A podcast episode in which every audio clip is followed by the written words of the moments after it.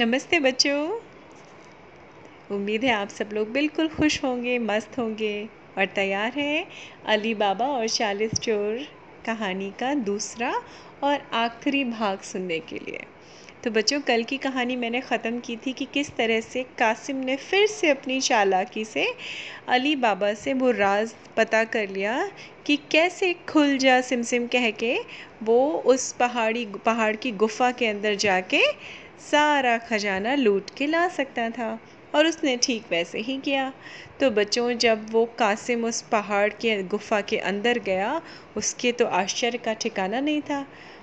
इतना खुश हो गया था कि उसको इतनी इफ़रात की दौलत मिल गई थी, इतनी ज़्यादा उसने हीरे, जवाहरात, इतने सोने, चांदी के सिक्के, अशरफियाँ कॉइन्स कभी नहीं देखे थे ज़िंदगी में।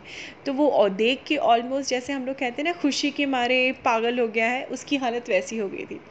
तो वो समझ नहीं पा रहा था, वो हा हाँ हाँ दौड़ के सब जगह से जितना भर सकता था, अपने खच्चरों पे उसने उतना ही उतनी ही हीरे जवाहरात सब भर दिए थे। और वो मतलब क्योंकि वहाँ पे तो ढेर लगा था, बच्चों छोटे छोटे से पहाड़ बने हुए थे, आप ऐसा समझ लीजिए, अशरफियों के, जेवरों के, हीरों के। तो वो उसने सारे खच्चरों पे भरा। उसके बाद में वो सपने बुनने लगा कि, वाह, मैं दुनिया का सबसे रईस आदमी बन जाऊँगा। ऐसा करते करते करते करते उसके दिमाग में इतने ख्याल दौड़ रहे थे, इतने ज़्यादा ख्यालों में वो खो गया था कि उसको ये ध्यान ही नहीं रहा कि कैसे अचानक उसके मन से जो मंत्र था उस गुफा को खोलने का वो गायब हो गया था। अब जब उसने सारे कचरों में जी भर के सारा सामान भर लिया और अब उसको याद आई कि अरे भाई, अब मुझे जाना भी चाहिए बाहर, तब वो सारा मंत्र भूल चुका था। अब उसने बहुत दिमाग लगाया, अपना सिर ठोका, इधर किया, उधर किया, अरे क्या था, या अल्लाह मुझे बचा ले। अरे अल्लाह, इतनी तो मुझे दौलत दे दी, इसके बाद मुझे बाहर का रास्ता तो दिखा दे। गिली गिली छू, खुल जा, गिली गिली छू, ये हो जा, वो हो जा। उसने हाथों से ज़ोर लगाया, खच्चरों को दौड़ाया कि किसी तरह से कुछ खुल जाए, पर वो पत्थर टसते मस नहीं हुआ। अब क्या हुआ? अचानक थोड़ी देर में वो थक के, हार के, पस्त होके बैठ गया था और उसने, उसको लग रहा था कि अब मैं इससे कब और कैसे बाहर निकलूँगा? क्योंकि रुपए, पैसे या सोने, चांदी खा के तो आप ज़िंदा रह नहीं सकते हैं, बच्चों, है ना? खाने के लिए, ज़िंदा रहने के लिए हमें क्या ज़रूरत है? तीन बेसिक चीज़ों की ज़रूरत होती है, हवा, पानी और खाना। जो मिल जाए, हम शौक़ से खाते हैं, शौक़ से पानी पीते हैं और खुश और स्वस्थ रहते हैं। बहरहाल, यहाँ कासिम का तो बुरा हाल हो गया था पसीने पसीने हो गया, उस गुफा से बाहर निकलने का रास्ता उसको समझ ही नहीं आ रहा था, क्योंकि वो मंत्र तो भूल चुका था। क्योंकि वो दौलत देख के इतना बौरा गया था। अब हुआ क्या? वो जैसे ही कोशिश में लगा हुआ था, अचानक उसको बाहर से घोड़ों की टापों की आवाज़ आई टक बक टक बक टक बक टक बक अब वो समझ गया था कि शायद चोर आ गए हैं और चोर अब मुझे ज़िंदा नहीं छोड़ेंगे। और वो चुपचाप एक खच्चर के पीछे छुप गया, क्योंकि खच्चर भी तो इतने बड़े बड़े थे, जो घोड़े टाइप के दिखते हैं, सुई तो थी नहीं, जो कोई गुफा के अंदर आए और उनको दिखाई ना पड़े। और उसने जैसा उसको डर लग रहा था ठीक वैसा ही हुआ बच्चों। खुल जा सिमसिम की आवाज़ आई, गड़गड़ाहट के साथ वो खुला, लेकिन अंदर घुसते ही चोरों की नज़र सबसे पहले किस पे पड़ी? उन खच्चरों पे। और उन्होंने देखा कि कैसे उसमें सारा उनकी लूट का सामान जिस पे उनका हक था, मालिकाना हक था, वो उसमें भरा हुआ था।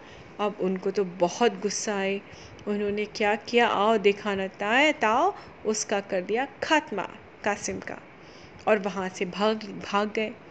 अब जब इधर काफ़ी देर जब हो गई और कासिम नहीं लौटा तो कासिम की बीवी दो, दौड़ती दौड़ती रोती हुई किसके पास पहुँची? अली बाबा के पास। उसने कहा, अली बाबा, जाओ अपने भाई को देख के लाओ, अपने भाई को देख के आओ। अब जब वो वहाँ पे गया, अली बाबा तो वहाँ तो कुछ था ही नहीं। उसके खच्चर जो एक आध थे थे, वरना तो कोई भी नहीं था। अब वहाँ से वो लौट आया। उसकी बीवी भी बड़ी दुखी हुई, अली बाबा खुद बहुत दुखी था। लेकिन जब वो वहाँ से लौट के आ रहा था तो जो खच्चर था ना, जिसको चोरों ने ऐसे ही छोड़ दिया था, वो खच्चर उसके पीछे पीछे पीछे पीछे आ गया। और क्या किया था?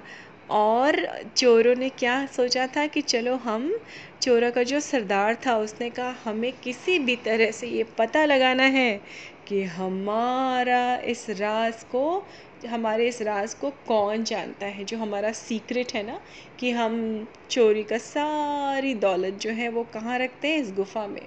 ये ज़रूर शर्त या किसी आदमी ने पता कर लिया है। तो सरदार ने रात में बोला कि जाओ, तुम में से जो भी जा सकता है जाओ और पता करो इस गाँव में कि किसने ये हिमाकत की है, किसने ये हिम्मत की है। कि उसने हमारे लूट के माल पे नज़रें गड़ाई हैं। मतलब हमारा धन चुराने की, हमारी जो हीरे जवाहरत है, उसको चुराने की कोशिश की है। तो चोरों के भी अपने अपने तरीके होते हैं। वो गाँव में गए, उन्होंने पता किया तो उनको पता चल गया किसी तरह से कि अली बाबा के घर से ही वो आदमी आया था जो गायब हो गया, ठीक है, जिसका ख़ात्मा हो गया। उन्होंने कहा सरदार से कि जाके और उन्होंने पता क्या किया? कोयले से उठा के अली बाबा के दरवाजे पे एक क्रॉस का साइन लगा दिया। क्रॉस जानते हैं ना फिर हाँ बच्चों, जो वो मल्टीप्लिकेशन का साइन होता है ना, वो। और वो वो फटाफट से अपनी मेहनत से खुश होके कि सरदार तो खुश हो जाएँगे कि हमने उस आदमी को ढूंढ निकाला, वो वहाँ पहुँच गया। अब जैसे ही वहाँ पहुँचा, सरदार को पता है, सरदार ने कहा, ठीक है, कल सुबह होते ही हम सब चलेंगे और देखेंगे। कि कौन सा वो घर है। और फिर रात आते आते मैं उन लोग को भी ख़त्म कर दूँगा, क्योंकि हमारा राज किसी और तीसरे के पास नहीं जाना चाहिए। अब सुबह सुबह मर्जीना सो के उठी और उसने जब दरवाज़ा खोला, बाहर वो निकली तो उसने अचानक अपने दरवाजे को गौर से देखा तो उस पर क्या पड़ा हुआ था बच्चों? उस पर पड़ा था क्रॉस का निशान। तो उसने कहा, ये निशान तो किसी ने हाथों से बनाया है? किसने बनाया है ये निशान? कौन हो सकता है? उसके दिमाग में ये सोच हो रही थी। फिर उसने क्या किया? उसके दिमाग, वो तेज तो थी मर्जीना तो बहुत तेज थी, चतुर थी। उसने फटाक से कोयला उठाया और जाके आसपास के कई घरों में भी वैसे ही निशान बना दिए, जल्दी जल्दी जल्दी जल्दी। क्योंकि उसको भनक लग गई थी, उसको समझ में आ गया था कि कुछ तो गड़बड़ है, कुछ तो भी फिशी है। और ऐसे ही हुआ। थोड़ी देर बाद चोर और चोरों के सरदार आया और वो तो आके उनका तो सिर चकराने लगा। अरे, ये क्या है? अरे, ये क्या है? तो सरदार ने बोला कड़क के कि ये इतने सारे दरवाज़ों पे निशान पड़े हैं। तुम लोग मूर्ख हो, पागल हो गए हो। हम कैसे पता लगाएँगे? तो सारे लोग अब रात में आए थे चूँकि वो चोर देखने के लिए तो उनको समझ नहीं आ रहा था कि एक्चुअली में घर कौन सा है।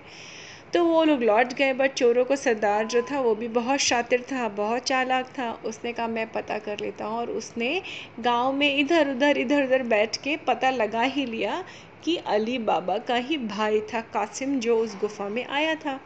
तो उसने कहा, अब मैं अली बाबा से बदला लूँगा।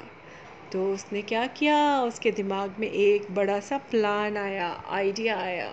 उसने पूरा प्लान बनाया और क्या मंगवाया बच्चों? उसने बड़े बड़े क्या मंगवाए? बड़े बड़े ड्रम मंगवाए, ठीक है? वो ड्रम जहाँ पे एक्चुअली पर्शिया में या फारस में बच्चों ऑयल बहुत होता है हाँ? तेल का खनन किया जाता है मतलब तेल निकाला जाता है बहुत ज़्यादा। तो उसने एक चोरों के सरदार ने क्या भेष बनाया? ऑयल का, तेल के व्यापारी का भेष बनाया और वो पहुँच गया शाम होते ही अली बाबा के घर। उसने बड़ी सी खच्चर की गाड़ी में और बहुत सारे ड्रम्स रखे हुए थे और उसमें कितने ड्रम्स थे? पूरे चालीस ड्रम थे बच्चों। उसमें से एक ड्रम में उसने तेल रखा था। और बाकी ड्रम में कौन था? आप लगाइए, समझिए कौन हो सकता है उसमें? और बाकी सारे ड्रम्स में एक एक उनका साथी बैठा हुआ था जो चोर थे। और उसने बोल के रखा था कि जैसे ही मैं इशारा दूँ, तुम सब मेरी हेल्प के लिए आ जाना, आज हम इनसे बदला लेके ही जाएँगे। जो हमारा धन लेके आए हैं, हम वो भी वापस लेके चले जाएँगे। तो सब छुप के बैठे थे उस ड्रम के अंदर और इंतज़ार कर रहे थे कि कब उनका सरदार इशारा करेगा और ये लोग सब निकल के आ जाएँगे।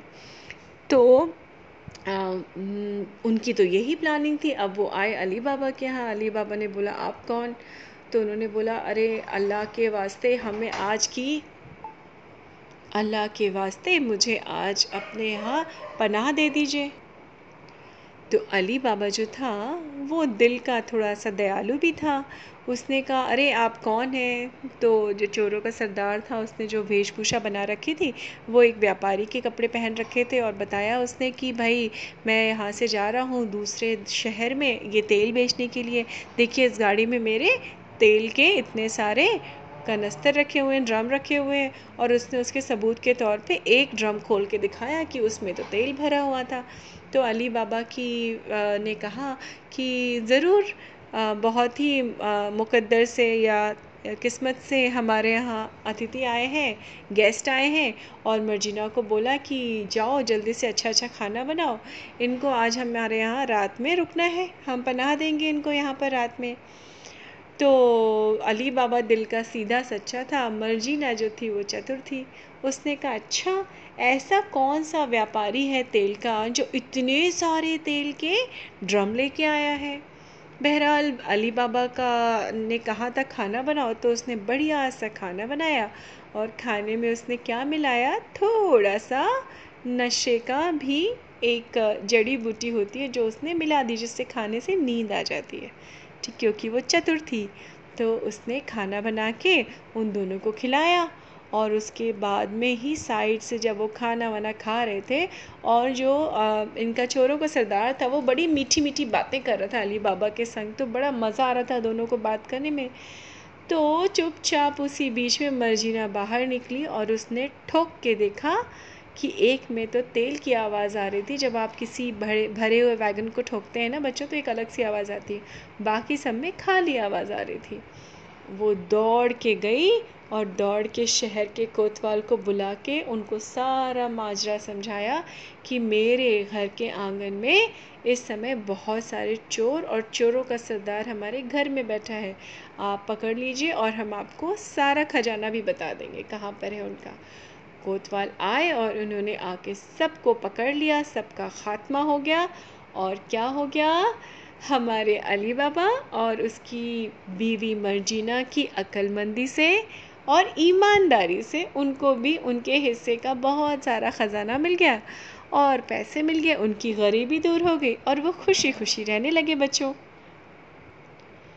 तो इस तरह से, इस कहानी से हमें क्या शिक्षा मिलती है बच्चों? ये कहानी हमें ये सिखाती है कि हमें कभी भी ज़रूरत से ज़्यादा लालची नहीं होना चाहिए। लालच का फल हमेशा गलत होता है। हमें अपने जीवन में जो है जिसके साथ है बहुत खुश रहना चाहिए और उस ईमानदारी के संग इंटेग्रिटी के साथ जीना चाहिए। उसका हमेशा अच्छे से अच्छा फल हमको मिलता है। ठीक है बच्चों? तो आप लोग ऐसे ही मस्त रहिए इनोसेंट से भोले बचपन को बिताते रहिए और मैं आपको तरह तरह की कहानियाँ सुनाती रहूँगी। फिर मिलती हूँ आपसे अगली कहानी के साथ। नमस्कार बच्चों।